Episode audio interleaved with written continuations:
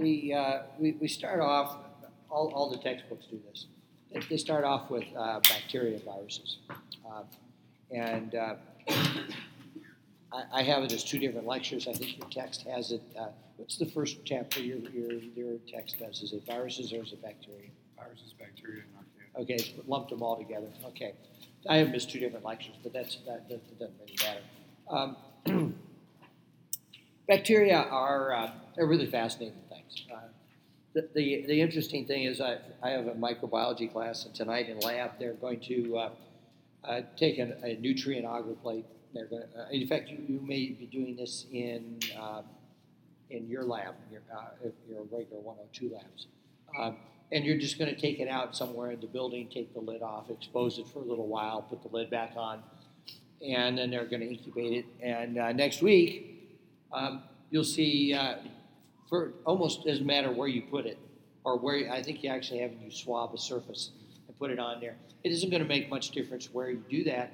Um, you're going to find a lot of things growing on your plate. Okay? And the purpose of that is to just reinforce the idea that bacteria are, are actually everywhere. Okay, the, the term in micro that they use is that they are ubiquitous. Okay, uh, which means basically you can find them almost anywhere. You live in a sea of bacteria. Uh, most people react to that as that's a horrible thing. The, but most bacteria are not harmful. Okay, the majority of them are not. Uh, we, yeah, we're going to get into antibiotic resistance, and that's that is an issue today. It is a growing issue. Okay? But um, uh, but most bacteria are are either harmless or they are quite helpful for other living things. The majority of them are not pathogens. Okay, so this is what we're going to look at in this uh, section. uh, so th- this is two different domains. Remember last time we talked about the three domains: bacteria, archaea, and eukarya. So bacteria uh, and archaeans together are all prokaryotic organisms. So we're going to look at those in this chapter. Uh, we're going to look at what is characteristic of, of uh, prokaryotic organisms. Um, and, and so why, uh, know, basically, uh, I hope you find bacteria somewhat interesting. But what I'm really wanting you to understand is why they're put into a separate group. Okay, what are the characteristics that you know that put them aside from all the other living things? Uh, and so we'll look at that those two domains, um, and then we'll look at about a little bit about how they reproduce, uh, which is quite different than eukaryotic cells do, and uh, and and their uh, genetic diversity. In other words, uh, uh, bacteria are uh, exchanging DNA pretty much all the time and so that uh, and that, that is part of how antibiotic resistance spreads. It's not how it starts, but it's part of how it spreads once it exists. Okay, so those are the, the topics. All right, so we have uh, two two uh, domains: um, archaea or archaebacteria. Uh, you may see that term also, and then bacteria or eubacteria. Uh, the prefix EU in front of something means true or real. Uh, these are the true bacteria that we normally talk about. And there's a couple of images of them. Um, you can see that they have flagellae along. The, so bacteria don't just lay there. Uh, they're, they're, moving around pretty much all the time, if they can. Not all of them. Some of them don't move at all, but a lot of them can. Um, we'll talk a little bit about that. But their movement, of course, is not that far from our viewpoint. But for a cell that is microscopic, uh, they, they move fairly long distances. And, and they have to do that in order to survive because they're in an environment that may be uh, that may change and it may become more hostile and they need to get away from that and they have to have the ability to do that okay, in order to stay alive. Now, we it is thought that particularly the archaeans, but and, and, certainly the bacteria, they are evolutionarily primitive. Uh, okay, so what does that mean? Um, okay, the word primitive is not a values judgment. Okay, it simply means that they are simple and they probably are more closely aligned with the first cells that existed. Okay. when you see that term used in biology, um, you want to make sure that you know that we're, we're not saying anything about how successful they are. I mean, bacteria have been extremely successful. They've been around for billions of years. We have fossils in, rocks. We have, uh, in Australia, I, I think I have some pictures later.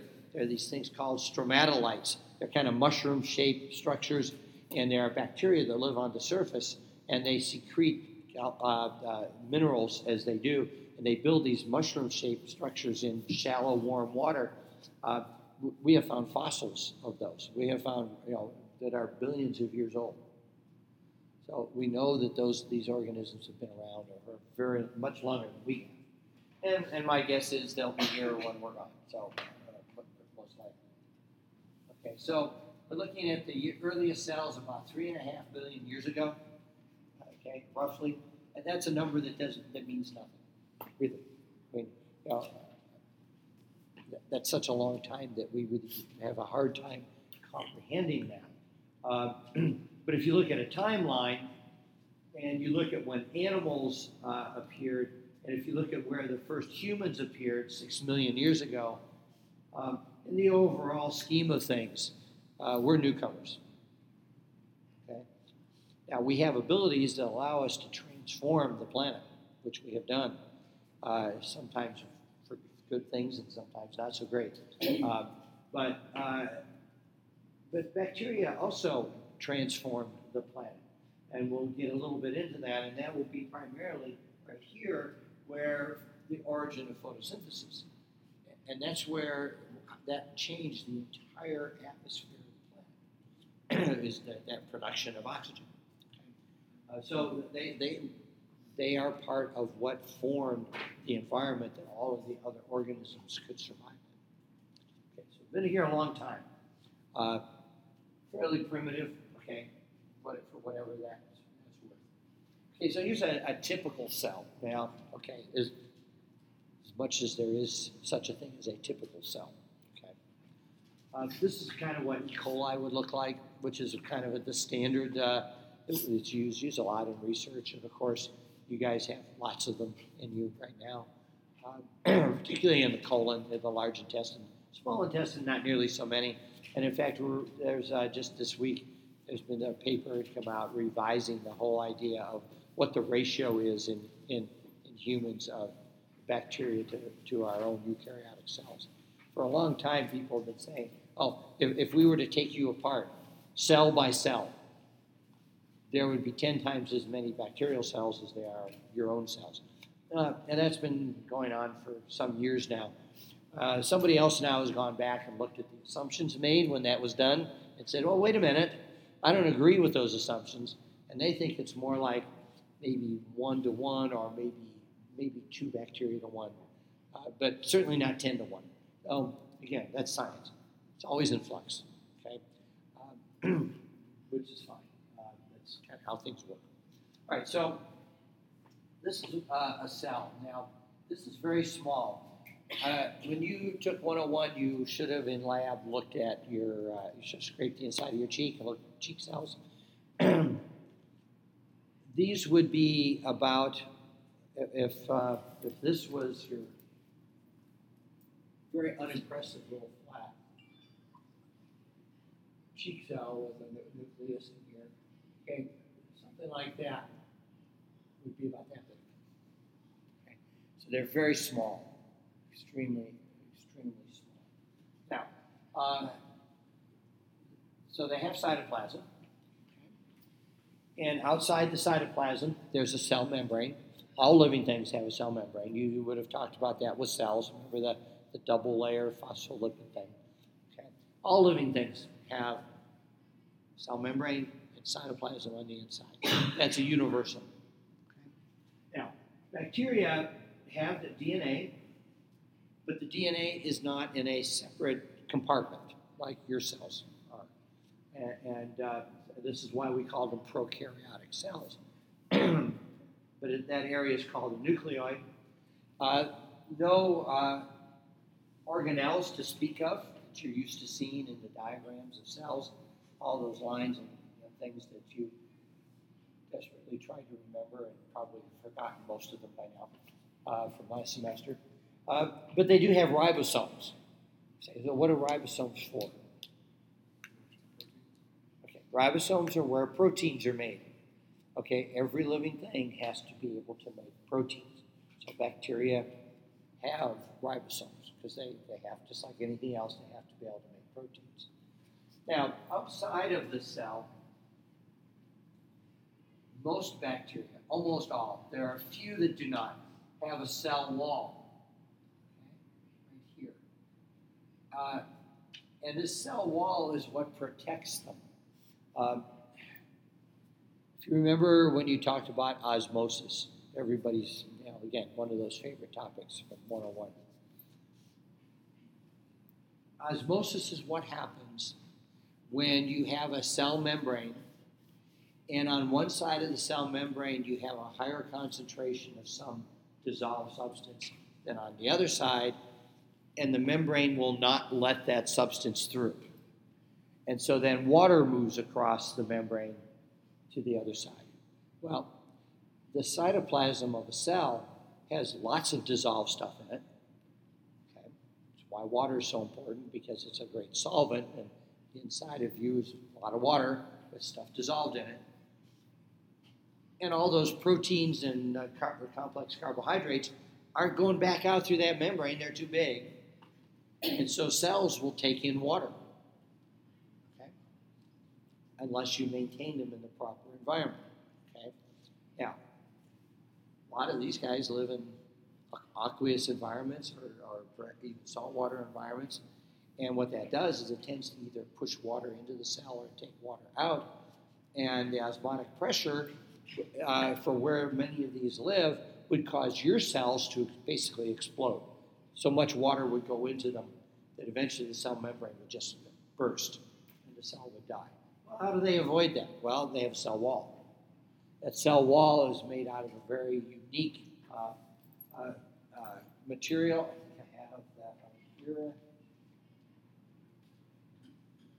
I, yeah, we'll come to that in just a minute. Um, uh, but basically, it's like somebody has taken and knitted a, uh, uh, a, a, complete covering around it. So when that extra water goes into the cell and it tries to swell, the cell wall stops that and protects them from being from being killed. Okay. Uh, the the way the cell wall is put together varies from one type of bacterium to another and is a major medical issue. Uh, we'll talk about that in just, a. Um, outside of that, some bacteria not all, but many of them, have what they call a glycocalyx. Now, glyco if, refers to what? What do you think? Sugar. Yeah, sugars, glucose. Okay, uh, this is a uh, a protein carbohydrate layer. We would refer to it as uh, mucousy, slimy, uh, sticky, uh, and, and many bacteria have these. Okay, so right now uh, you probably you have this going on on your teeth, for instance. Okay, hopefully you ate something this morning, um, and there would be some sugars in that, uh, and bacteria in your mouth are busy using those sugars, and many of them have this outer wall, outer glycocalyx, that helps them to stick to things, like your teeth, and, and that's where plaque comes from. Okay. They stick right to the enamel of the tooth while they're di- digesting this. They are usually doing fermentation. Uh, if you remember fermentation from last semester, the products of fermentation uh, for most of these or most of these bacteria are uh, acids like lactic acid, and the acids are what eat holes in your, you know, eat away at the enamel. Okay.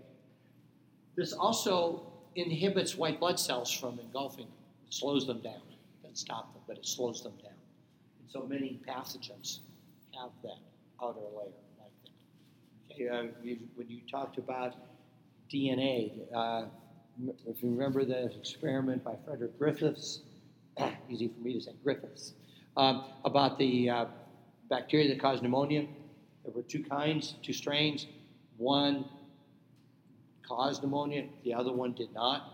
The difference between them was that the one that causes it had this outer slimy layer, and the other one didn't. So when the other one was injected into a mouse, the white blood cells of the mouse gobbled them up so fast they couldn't cause any, any problems. The other ones, they were unable to do that. Okay. So this is an important layer. So when you look, look at it from inside out, you're going to see cytoplasm, cell membrane, it's a living thing, it's got to have a cell membrane, cell wall, almost all bacteria have a cell wall. There's a few that don't. If you're a bacterium and you don't have a cell wall, you better find a protected place to stay. Oh, well, eukaryotic cell would go inside of one of those. That'd be a great place. We can just live in there. And that's what they do. Um, and then you have the glycocalyx, or, or that kind of slime layer on the outside. Flagellae here, uh, so they can move around. All right. Now, like everything else, we want to try to group bacteria. We want to try to classify them. Bacterial classification is an absolute mess um, because they don't they don't do things the way other living things do, and it makes it very very difficult to uh, uh, to have a classification. But we're going to look at classification by uh, something called a gram stain. You should, uh, should be doing that in lab uh, probably next week. Uh, the shape of the cell, their metabolism, and what are their oxygen requirements. So we're going to talk about each one of those briefly. Okay, so this is a, a diagnostic tool, uh, medically diagnostic. Not used nearly as much as it used to be because we have so many other ways uh, to determine what bacteria we're dealing with. Uh, we have lots of uh, biotech material, uh, tests, uh, ELISA tests, things like that, that you can find out in minutes what bacteria you're dealing with instead of having to grow them for several days before you know what which one you're, de- you're dealing with. Um, it's like the uh, test for strep throat. Uh, okay, so years ago, swabbed the person's throat, they sent that to the lab, the lab put it on agar plates, several different kinds of agar, they let it grow, take about two days. About the third day, they'd say, oh, yep, they got strep. They, they have the, the organism that causes strep. Okay? Um, now, they can swab your throat with a, a, a biotech thing that's called the ELISA test, and they can know within five minutes. That matters because strep throat is a potentially very serious disease because it can lead to scarlet fever, which can lead to heart valve damage. You, you want to get on that right away if, if that's what somebody has. All right. So, uh, but one of the ways that we used to be able to, uh, and, we, and, this is still done, is we identify them using something called a gram stain. Now, gram stain, uh, you're going to do that in lab. I won't go through all the details. But when you use the gram stain, all of your bacteria will either end up being dark blue, um, and these are called gram positive because they are they retain the staining, the dark blue stain or the dark blue stain is going to get washed away, and we use a counter stain so that we can at least see them, because if you don't stain them with something, you can't see them in the microscope, and they're going to look pink, and they're called gram negatives. Now, all right, so that's great, uh, and, and it is a, a useful tool because um, this simple uh, little staining, which you can do in about 15 minutes, 15, 20 minutes, uh, you can divide all your bacteria into one or two groups based on that. Okay, so that, that eliminates half of the possibilities if you have an unknown organism. And it's quick, easy to do. Uh, okay. Now, the reason this happens is to do with their cell wall structure. And this is important medically. Okay? All right, so gram positives have this is their cell membrane right here. Remember those you saw, saw, saw diagrams like this before. This is the cytoplasm here. and then they have this thick layer of a substance, of, of cell wall. It's made out of a substance called peptidoglycan, unique to bacteria.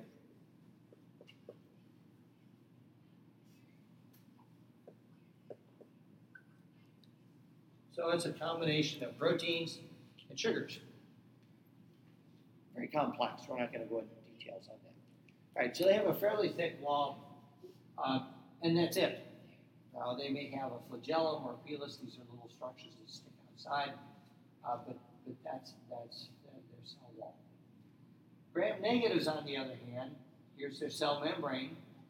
Here's a very thin layer of peptidoglycan, this pink stuff right here. And then outside of that, they have a much thicker outer membrane.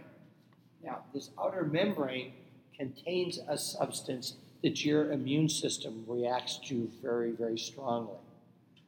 Okay, it's called lipopolysaccharide. You don't need to memorize that. Uh, but sometimes your immune system causes you problems in its strong reaction to that. Many, and this outer membrane of these gram negatives restricts the ability of, of many materials to go through the, the, the membrane. Okay, now, some of those materials are antibiotics. If I can't get the antibiotic into the cell, it ain't going to work. Okay? And so uh, it's important to know and, uh, if somebody has an infection and we don't know yet what it is, it's at least important to know is it a gram positive or gram negative because that affects which antibiotics potentially could be used. Okay? So this is a, a this is an important tool medically.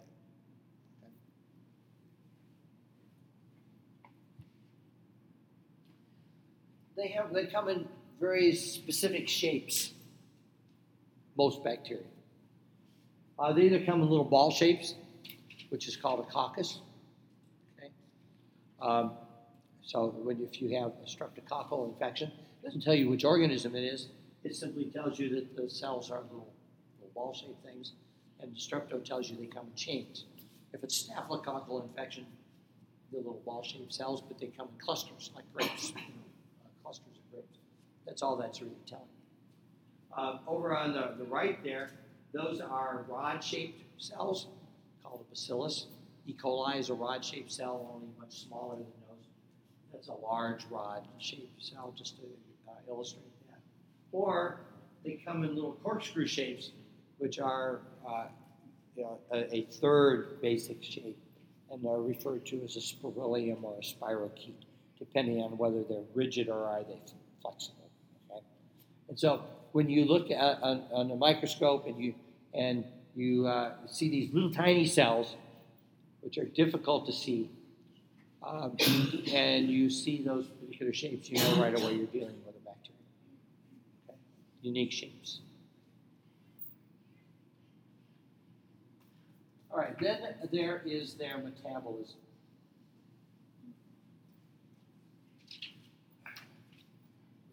We mentioned this last time. Uh, we get our, there are two things that every living thing has to take in to stay alive. Uh, it needs a carbon source, needs nitrogen source too, but a carbon source, and it has to get an energy source.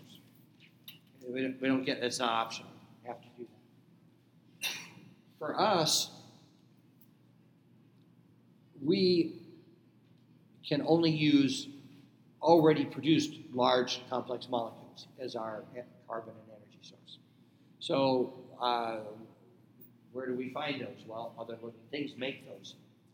Plants start the process, and then that passes to other animals. And so we have to eat something else that was alive in order to get both of those things. Well, bacteria don't necessarily work that way. Okay, so one of the possibilities we're going to look at, uh, they could be a photoautotroph. Okay. Photo tells me that they're using light as an energy source. There are a lot of bacteria that do photosynthesis. Okay, so when we when we say photo, we mean light is their source. Autotrophic means they're going to use that energy source to take simple inorganic materials in their environment and build them into big complex molecules. Uh, plants do the same thing they're doing. They're photoautotrophs also. But that's one method. But you won't find a plant out there that does either of these things. You won't find an animal that does that. There are bacteria that do all of these things. I mean, no one bacteria does all of them, but you can find bacteria doing each of these. That's why we say they are metabolically diverse, lots of different ways. Okay, chemoautotroph. These are organisms that are getting their energy source um, from already built up molecules like we do. So they're absorbing molecules, complex molecules from the environment, and then they're using that to build their own molecules from simple building blocks. So they're autotrophs. They're making their own materials from simple inorganic materials. But they're taking in more complex molecules in order to, uh, as an energy source. They break those down and make ATP just like you do. And there's a couple ways they can do that. Don't worry about that part. And then we have chemoheterotrophs. Okay, so these organisms are getting both their energy and their carbon by taking large complex molecules that other living things have made and breaking them down. That's what we do. And that's, you, know, you, got to eat something or you're in trouble. Okay? At least eventually. Now, uh, often these, from the bacterial viewpoint, are put into one of two categories. They can be parasites. Uh, mo- most of the ones that are pathogens are using, I mean, we consider the pathogens because they cause disease in us. And that's because they're using us, our molecules, our stuff, as their energy and carbon source. And in the process, they cause damage to your cells, to your, to your systems. And so when that happens, we say, well, they're, they're causing a disease, they're a pathogen.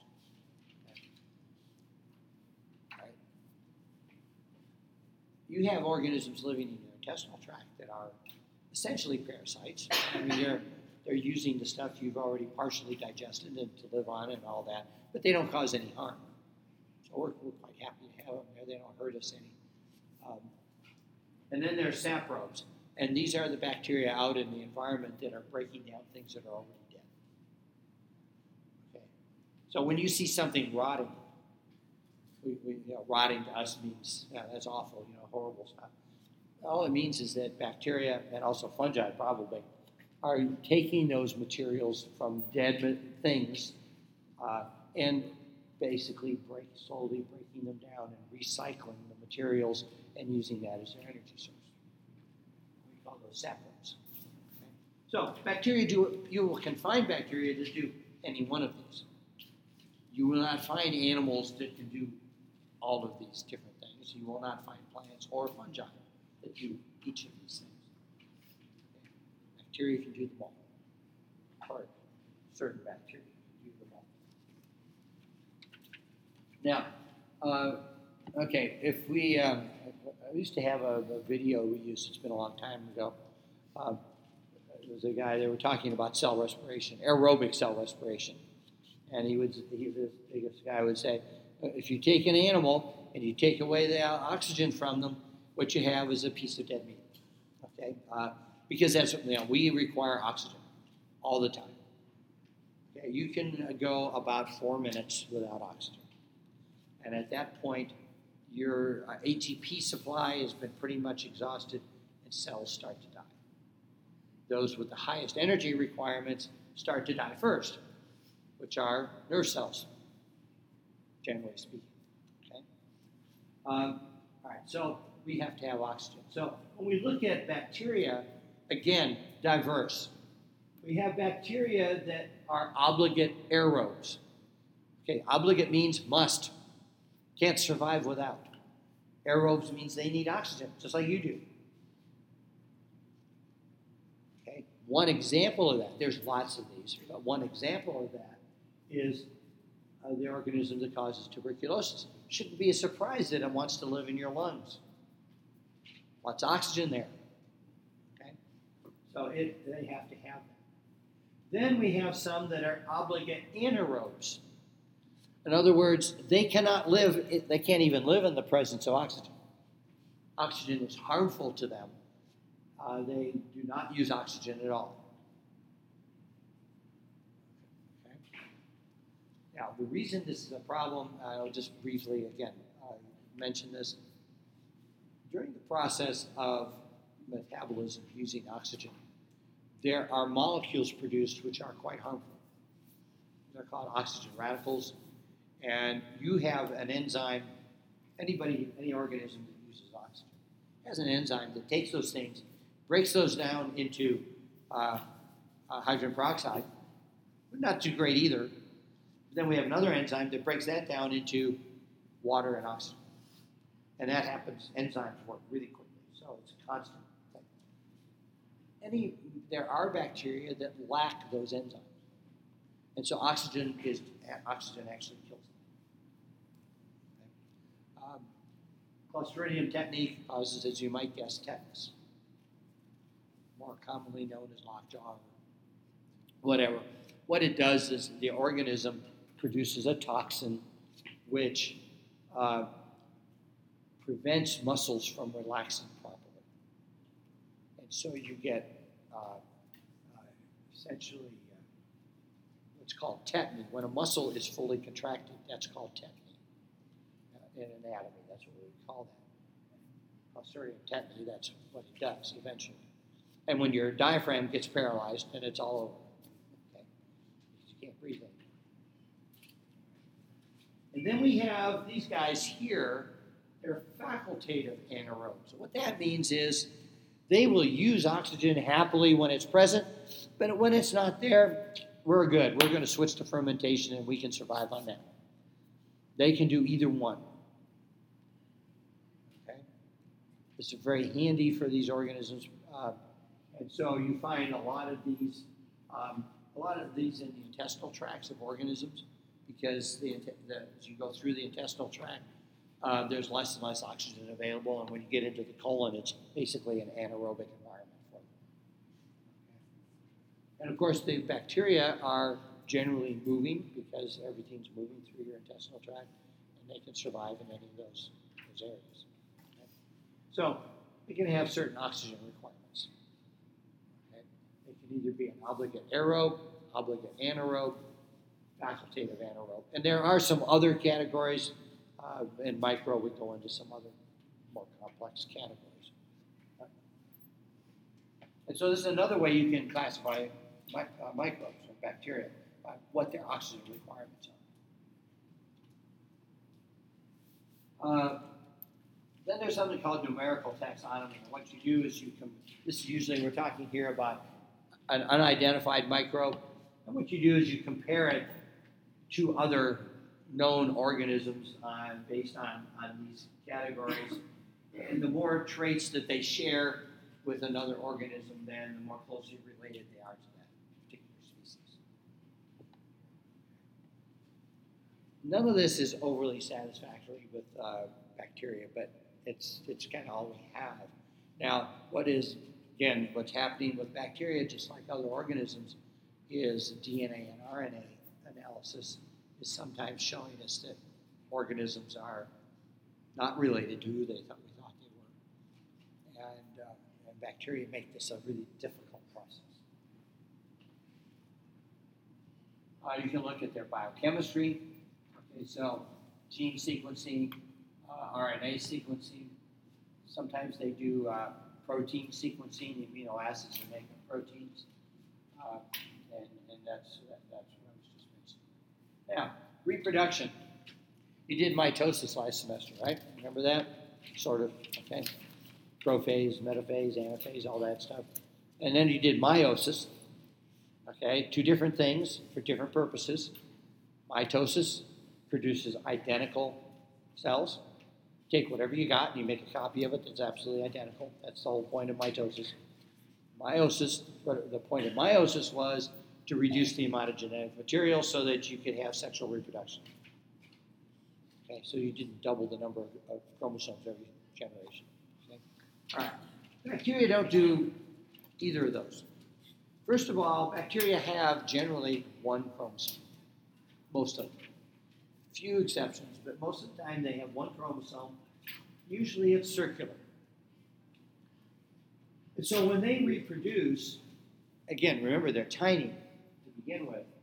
What they're going to do is replicate the DNA so that they have two DNA molecules.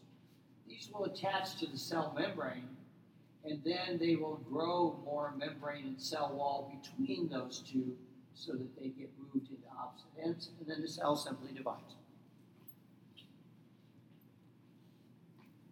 This is called bacterial fission. It's a very simple way of reproducing. Uh, meiosis not an issue. They only have one chromosome. In, in essence, they're always haploid because they have uh, just the, the single chromosome. Now, this can happen fairly quickly, or it can take a while. It depends on the kind of bacteria.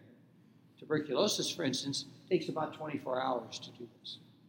It's pretty slow growing. E. coli, given all of the nutrients it wants, will do this every 20 minutes. So you start with one, and 20 minutes you have two, and then 20 minutes later four, and 20 minutes later eight, and you can get a lot of bacteria in a hurry. They're capable of growing very rapidly. This depends on the particular species and, and do they have all of the nutrients that they require for growth. Okay? But compared to what we're used to, uh, they grow quite rapidly. Now, the, the fatality rate for bacteria is also quite high. There's all kinds of things out there that eat bacteria. We get to protists, the little single celled animals and that. Lots of those guys are eating bacteria. There's little worms that eat bacteria, little tiny microscopic worms. Being a bacterium is not all fun and games. Okay, it's, you know, you may find yourself becoming food for somebody else. See, we don't deal with that. humans, for the most part, do not have to worry about becoming somebody else's lunch. Well, there's places where that still happens. Okay, crocodiles in, in uh, Australia occasionally eat people. On occasion, uh, lions, tigers do kill and eat people. That's fairly rare though anymore. Uh, bears eat people. Okay, I lived in Alaska for eight years. Every year, people got eaten by a bear. I mean, not a lot, but, but people would they would find remains. You know, the bear had, had killed them and eaten them. There was a, photographer, I remember that one year, it was in uh, Denali Park. He was there. He wanted to photograph bears, and they have they have guidelines. Don't get closer than X distance from the bear to the bear, or you're going to antagonize them. Uh, well, they found his remains later, and they found his camera. And the last picture, he was like from here to there from the bear. Really stupid. Okay, uh, you know, not very smart because you can't outrun a grizzly bear. Not going to happen. The only way you can outrun a grizzly bear is if there's two of you and you're faster than the other one. And you can outrun them. That's pretty much it. Um, and in those areas, like in Denali Park, there aren't a lot of trees that you can climb up.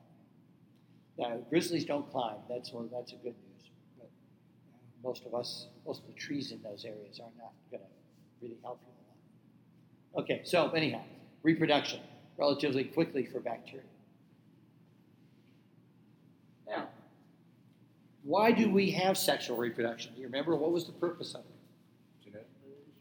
Genetic variation. Taking DNA from two individuals, combining it into a new one, getting genetic variation.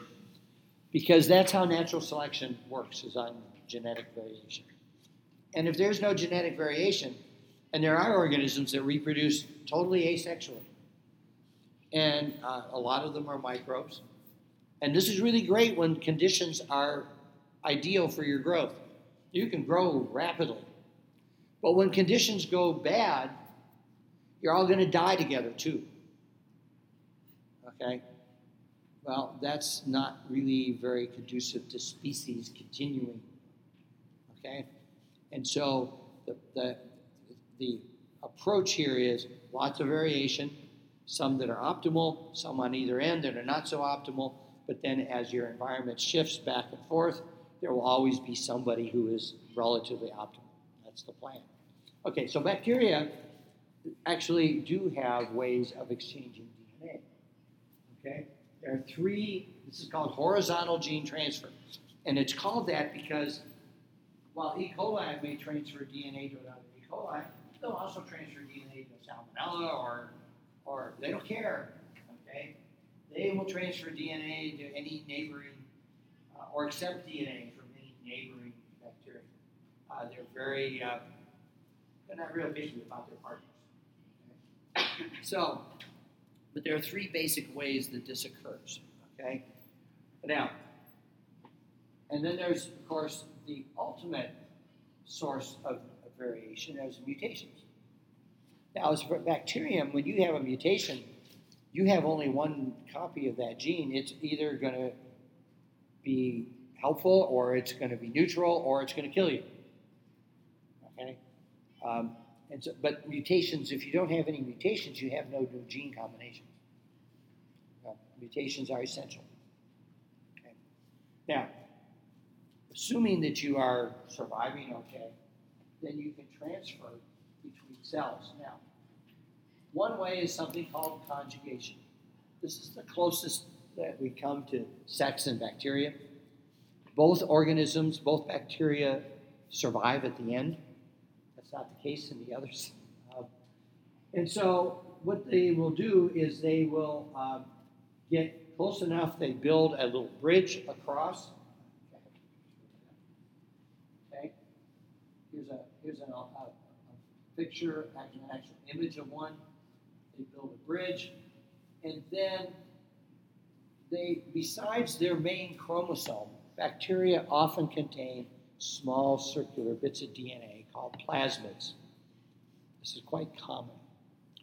And what they will do is that plasmid will initiate replication, it'll copy itself, and as it does, one copy is sent through the bridge to the other cell, and then the other copy is retained by the other. And so now both bacteria have that, that little plasmid. Now, plasmids usually don't have a lot of genes on them. Could be anywhere from four or five up to maybe 20. That's about it. Okay. But it's, it turns out that most of our antibiotic resistance genes are located on plasmids. And so bacteria can exchange them and do exchange them. Okay. So this is. Uh, conjugation. Again, does not have to be uh, necessarily between same species. Which that tells you then, well, then what does that species designation mean? Mm, uh, it doesn't appear to mean a lot. See, in, in other animals, uh, in the more complex animals, our basic definition of a species are two sets of organisms that cannot, are unable to reproduce with each other. That's how we kind of say, all right, well, they're separate species. This does not work with bacteria. That's why their classification is really messy because of that. Is that the same for, like, regardless of the chromosome count of the bacteria, or does that affect the? Well, this is separate from their main chromosome, and usually, which they usually have only one of. That's what I was wondering. Is, Yeah. is it because of they only have the one chromosome? Yeah. And and they may have more than one plasmid.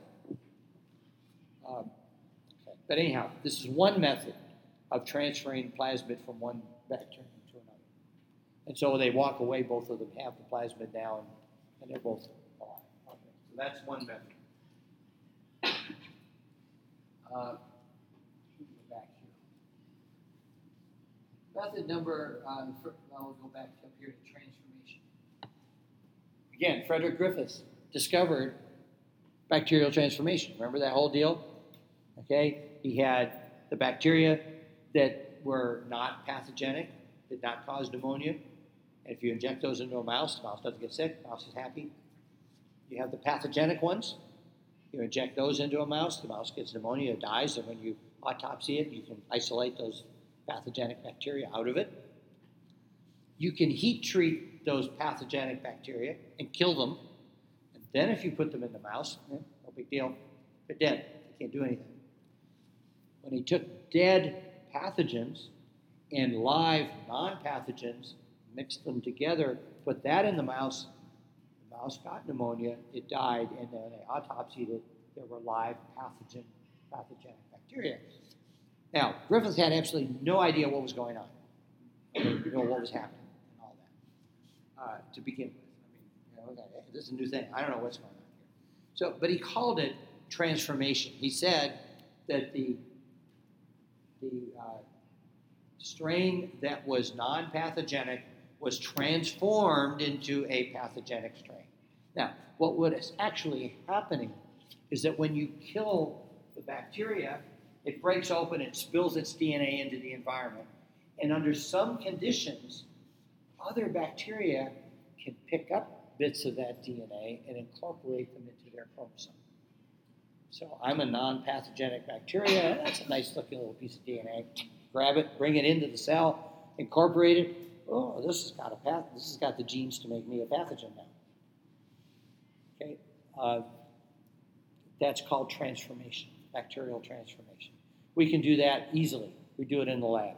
My Bio 170 class is going to do it this semester. To do a transformation. Okay, get, get a, a bacterium to pick up a plasmid and we'll know that it has because the plasmid we use um, has an, an, antibiotic resistance gene on it, uh, and it also has a gene that produces a fluorescent protein so that when you expose them to ultraviolet light and they've had a certain sugar as part of their diet, they glow. Okay? It's kind of fun to do. It's really easy to do. It's going on out there all the time. Okay? That's what they do. And then the last one is transduction.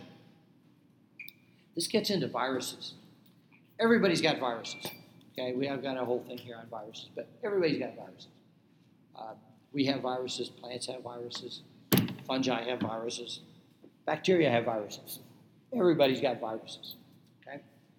And what the virus does with bacteria is it sits on the outside, it attaches to the outside of the bacterium, assuming that it is specific for that bacterium. you can kind of get a picture of it right here. It injects its DNA into the bacterium or gets the bacterium to pull the whole virus in, one or the other. And then it takes over the machinery of that cell and makes new virus particles and eventually kills the bacterium. And then new virus particles pop out. So once it gets in there, it has to do two things. It has to make new viral DNA or RNA, depending on what kind of virus it is and they have to make new proteins for the outer coating. And then they have to assemble those. They assemble the, the, the head, the coating, and then they pack it with DNA. And most of these viruses have a gene that says, okay, you put this much DNA in, you cut it. Go to the next head, you put this much DNA in, and you cut it. And then you just keep doing?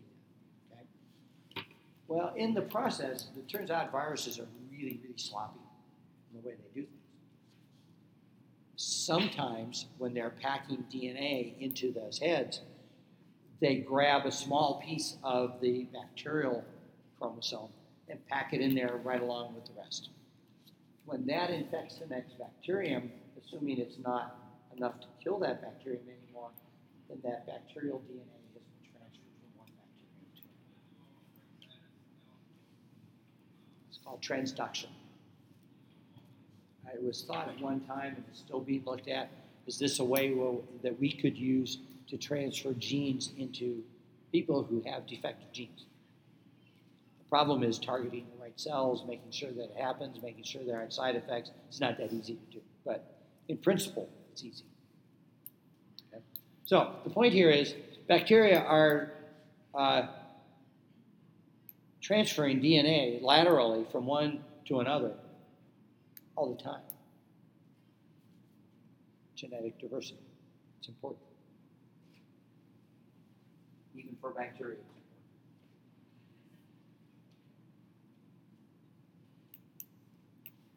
So it's pretty much thought that domain bacteria represent some of the very oldest, and then domain archaea came, uh, came in here, probably very old as well. Um, don't worry about all these names. I don't care that you memorize any of these. It's just a, a list of some of the groups. Purple sulfur bacteria. They okay, so they do photosynthesis of midnight green. They use it. They use sulfur in, in, in the process of doing photosynthesis. Uh, there's enteric. Anytime you see the word enteric, that means they live in the intestinal tracts, usually of mammals, but could be some, some others, but definitely animals. Vibrios are kind of comma shaped. Um, the big, the big one that we're, well, there's uh, uh, the major ones we're concerned about is uh, Vibrio uh, cholerae, causes cholera. Cholera is a nasty intestinal disorder. It kills people every day, right now. Yeah. We don't have it here because you get it by drinking contaminated water. Our water supplies are maybe not perfect, but they're relatively pathogen free. We're, we're pretty good with about that. Um, what's interesting about cholera, the, the Vibrio there, is it actually lives in a saltwater small crustacean. Is where it's usually found, and it inserts itself into the intestinal wall of these little crustaceans. Now, crustaceans are living in salt water. This means that they're they have a problem with excess salt. They get rid of excess salt somehow. All, all marine organisms have this issue. They got to get rid of excess salt. The little vibrio, little bacteria, opens a little pore there, and it pumps sodium ions into the intestinal tract so they can be gotten rid of. Okay, everybody's happy with this arrangement. And then you drink water that has that in it, it gets into your intestinal tract, and it tries to do the same thing. Except when we pump sodium ions, followed by chloride ions, into our intestinal tract, by osmosis, water follows into the intestinal tract, and you get severe diarrhea. Uh, literally, you can lose, within 24 hours, you can lose a couple liters of liquid water. You can't tolerate that for very long. Okay? Uh, children can, infants can die of this overnight from dehydration. Because in some of the countries where this happens, a source of clean water to rehydrate them is not available. And if medical care is not available, this is a problem. So one of the things that aid agencies send to these countries are bottled water with the proper electrolytes in it so that you can give this to infants to keep them from dying from it. Uh, in third world areas, uh, the most common cause of death of infants is, is diarrhea, intestinal. Because they, they're, they're tiny, they dehydrate so fast. And when you're dehydrated, you die. Pretty simple. Um, spirochetes, they're little screw-shaped things, um, cause Lyme disease. We got that around here. Okay, the ticks here carry Lyme disease in this area, or some of them do, not all of them, but some of them do. Um, they also uh, cause syphilis, which is actually on the increase again. Uh, easily treated. Fortunately, that one responds to penicillin still. It's pretty easy to get rid of. Um, Lyme disease, not so easy to get rid of. Um, and uh, so and we have the cyanobacteria. These are the photosynthetic bacteria. It used to be called the blue-green algae. Now they're called cyanobacteria. They're, they're, they're photosynthetic uh, bacteria. Gram positives here. Uh, we have some that form something called endospores. Now, endospores are highly resistant to drying out, they're resistant to uh, disinfectants, they're resistant to heat, um, they're very difficult to kill. Um, and, and, so these organisms can survive. Uh, anthrax is caused by organisms like this, it's a soil bacterium. Uh, usually it's not live bacteria. People uh, who get anthrax, it's from the spores. That's how they get that. Um, tetanus is the same thing. Um, and so is uh, what's the other one? Uh, yeah. So, just some organisms. Uh, we tend to focus on those that cause us problems. Most bacteria do not. I mean, let, us be realistic. Everything you eat every day has bacteria on it. If you touch it with your fingers, it's got, they got bacteria on it. You don't get sick because most of those bacteria are not going to cause a disease being every to live in a sterile environment probably a not good for you because your immune system needs to be periodically challenged so that it keeps functioning at optimal level. And two, it's impossible to get. You can't possibly live in a sterile environment. Not going to happen. So we learn to live with it because we don't get a choice. Okay, these are an important group here. Um, E. coli, these are enterobacteria, these are intestinal. These are the ones that, that uh, make nitrogen available for plants. Nitrogen, i what, what do you need to have nitrogen for?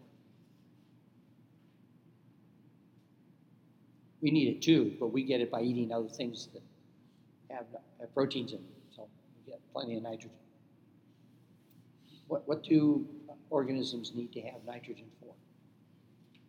Okay, remember your four macromolecules, right? Remember there were four of them? There were carbohydrates, lipids, proteins, and nucleic acids. So, which of those need to have nitrogen? Nucleic acids, remember the nitrogenous bases, the adenine, thymine, those have nitrogen in them. So you got to have nitrogen to make those. Proteins, amino acids are made up, make up proteins. Every amino acid has at least one nitrogen in it. So plants have to get those from their environment. Well, the air out here that we're walking around in is 80% nitrogen. It's inert us for the most part, unless you are, unless you dive, deep dive, and it becomes an issue. But for us, it's pretty much doesn't matter. Uh, every breath you take is 80% nitrogen. Doesn't make any difference. Problem is though, nitrogen atoms will pair together in, in N2s. It's like O2 not O, N2 is the same thing and they form three covalent bonds to hold those two nitrogen atoms together. They ain't coming apart, not easily. Plants can't make can't get them apart.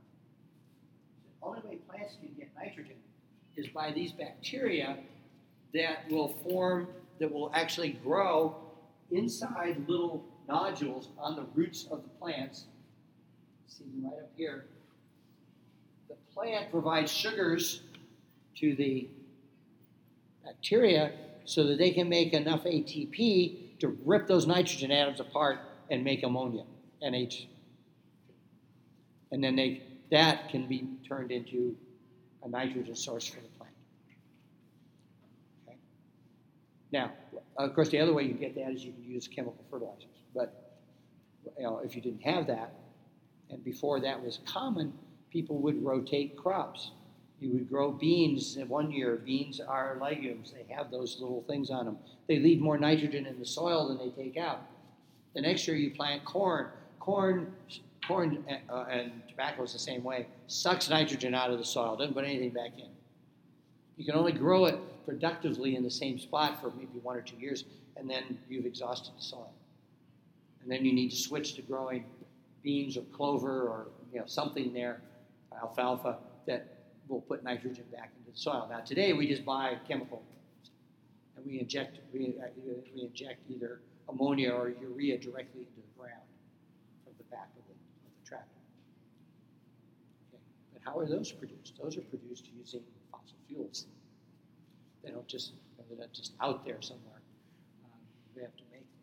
So, so these bacteria are really important for us, particularly for plants. Um, we mentioned cholera. Rickettsias are very tiny little bacteria. They cause well, one of them causes Rocky Mountain spotted fever. This is another disease that's endemic in this area in ticks. Um, it's actually not common in Colorado or in the Rocky Mountains. It's, uh, Virginia has some of the highest numbers of cases in the country of this. It is it's dangerous. It can be life-threatening Uh, if you get a tick bite and it's been on you more than, I don't know, about 18 hours, if you're really attached, you need to go, you need to, it, you would be best to talk to a doctor. Okay. You don't know because you're not going to know if you get one of these right away. Okay. They'll probably put you on doxycycline or something for a couple weeks. Which is kills both the organism for Lyme, talking about spotted fever. And there's another one here, ehrlichiosis and so on. Okay, these are the uh, spirochetes, syphilis. This is the uh, bullseye signature of Lyme disease, but not everybody gets those. So if you get a, a tick bite and you see a red ring around it, you need to go see a doctor because you're going to get Lyme disease. Lyme disease is very serious. Treatable, particularly in early stages, easily treated. So this colder weather, you should be actually hoping for cold weather, lots of cold weather. That really keeps the tick population down. A lot of the ticks don't survive in the really cold. Up until the last week here or so, hasn't been any cold weather this year. That means more ticks next year. So, so cold weather is, in that sense, is an advantage. It also kills overwintering mosquitoes, uh, which is always handy. Okay, these are the uh, cyanobacteria. Uh, lactobacilli, um, we use these. They live on your skin. They live in the vagina. It's what makes the vagina acidic, so that yeast won't grow in there most of the time. Okay, a, they're good. They're called lactobacilli. There- There's lots of them in there. Millions and millions of them. Uh, they also grow on your skin. We use them in foods. If anybody eats yogurt here, it says active cultures. Put bacteria in there to, to convert milk into to ferments, converts the milk into, into um, yogurt. Plain yogurt is really sour if you've ever had that. Why? Because it's lactic acid fermentation. It's producing lactic acid. This is what curdles the milk, turns it into yogurt, and then most people don't like to eat it without something sweet added to it. But uh, that's what we do. And then we have streptococcus, staphylococcus, and so on. Just some of the bacteria. Spore producers, I think botulism is the other one. Um, don't see that much anymore. Home canning is usually the primary source of that. If you don't, when you do home canning, if you don't cook your product in the jar long enough to kill all the spores, then they can start growing and they release a toxin. And you can't taste the toxin, you can't smell the toxin. What it does is it inhibits muscle contraction. And it can be a problem. You know, people die from it sometimes. It's the opposite of tetanus. Yes, the opposite of tetanus. Get you one way, they get you the other way. It doesn't matter. Uh, this is what an endospore looks like.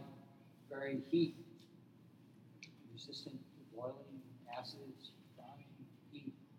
Then when, when conditions are favorable, it will bacteria will emerge out of that and begin to grow again. Now, how long will these keep? We don't know. They have actually found spores in Egyptian tombs that, when put in proper conditions, will begin to grow. We have no idea how long they can last in that environment. Okay, chlamydia is another one. This is an intracellular parasite. It lives inside your cells. Okay, um, they're found everywhere. Mammals, birds.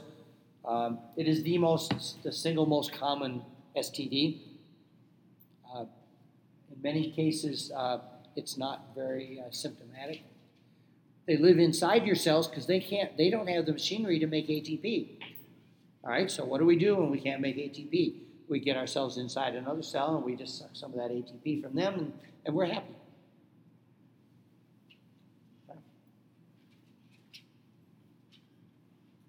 And then there's the archaeans. Archaeans, uh, what's the time here? Okay, that's not too bad. Uh, they um, generally live in really um, extreme environments. Some of them produce methane, some like salt, some like heat. Um, methanogens. Um, around here, of course, we have lots of uh, marshes, salt marshes. Have you ever walked in a salt? How many of you ever actually stepped in a salt marsh? Okay, there's that nice smell that comes up, that sulfurous, and then there's also uh, methane. Methane comes up out of the muck. You get a good whiff of that. It's pretty obvious. That's being made by bacteria down in there. They're anaerobes primarily. Um, they live in the digestive tract of animals. Cows produce lots of methane. We do too. Okay, you don't get a choice. It's just the way things work. Okay, um, hydrothermal vents at the bottom of the ocean. Um, these have a pretty major impact on on uh, carbon cycle. You know, the, the uh, release of methane into the air, which is a uh, methane is a uh, is one of the greenhouse gases. One of the concerns that because it's warming, and this has been documented already in Alaska, you know, in Alaska you have permafrost. You dig down more than a, most of places a couple feet, the soil has been frozen for oh nobody knows how long. As it slowly warms, that, that melting goes lower in the soil, the bacteria become active and they release methane and carbon dioxide into the atmosphere. To say nothing of the fact that if your house is built on it and it starts to melt, your house kind of goes uh, like that and falls apart. It's a real problem.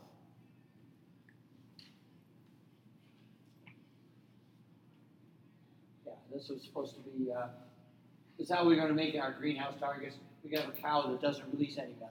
Well, cows are not gonna do well with that. They make a lot of methane.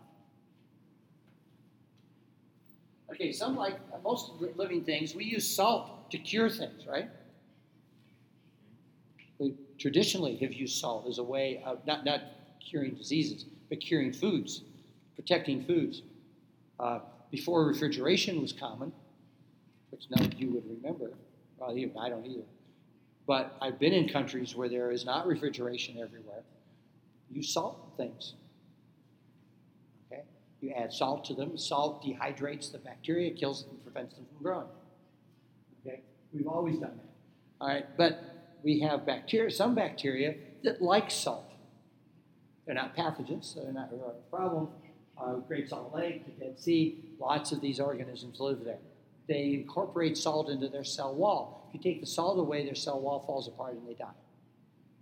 They're adapted to living in that environment where almost where very few other things can live. Uh, this, what you're seeing here, are these are uh, areas where salt water has been led into areas with dikes around them and, and it's evaporating to produce salt, sea salt. Okay, that's how you get sea salt. You let seawater evaporate and then you scrape up the salt. That's, that's where that comes from. Okay? Um, and the different colors indicate different organisms. As it gets saltier and saltier, different organisms thrive in those environments, and that's why you see the different colors in, in the in the pot. Um, this is uh, anybody been to Yellowstone Park? Okay, the the pools, these morning glory pools, those things. Uh, you can see that they're different colored bacteria. The, the, the middle of these things, the temperature is above the boiling point of water. There are bacteria that live there, happy, happily live there. But then as it flows out and cools, they don't survive anymore, and now you get different bacteria, and you get these different colorations around those pools based on temperature. Really, uh, really kind of an interesting place. Okay, so that's that's it on bacteria. Talk about viruses next time. I am going to have a case study for us to work on as well. Um, so you won't have to just listen to me the whole class. I'm going to get you guys to do some things, do some work.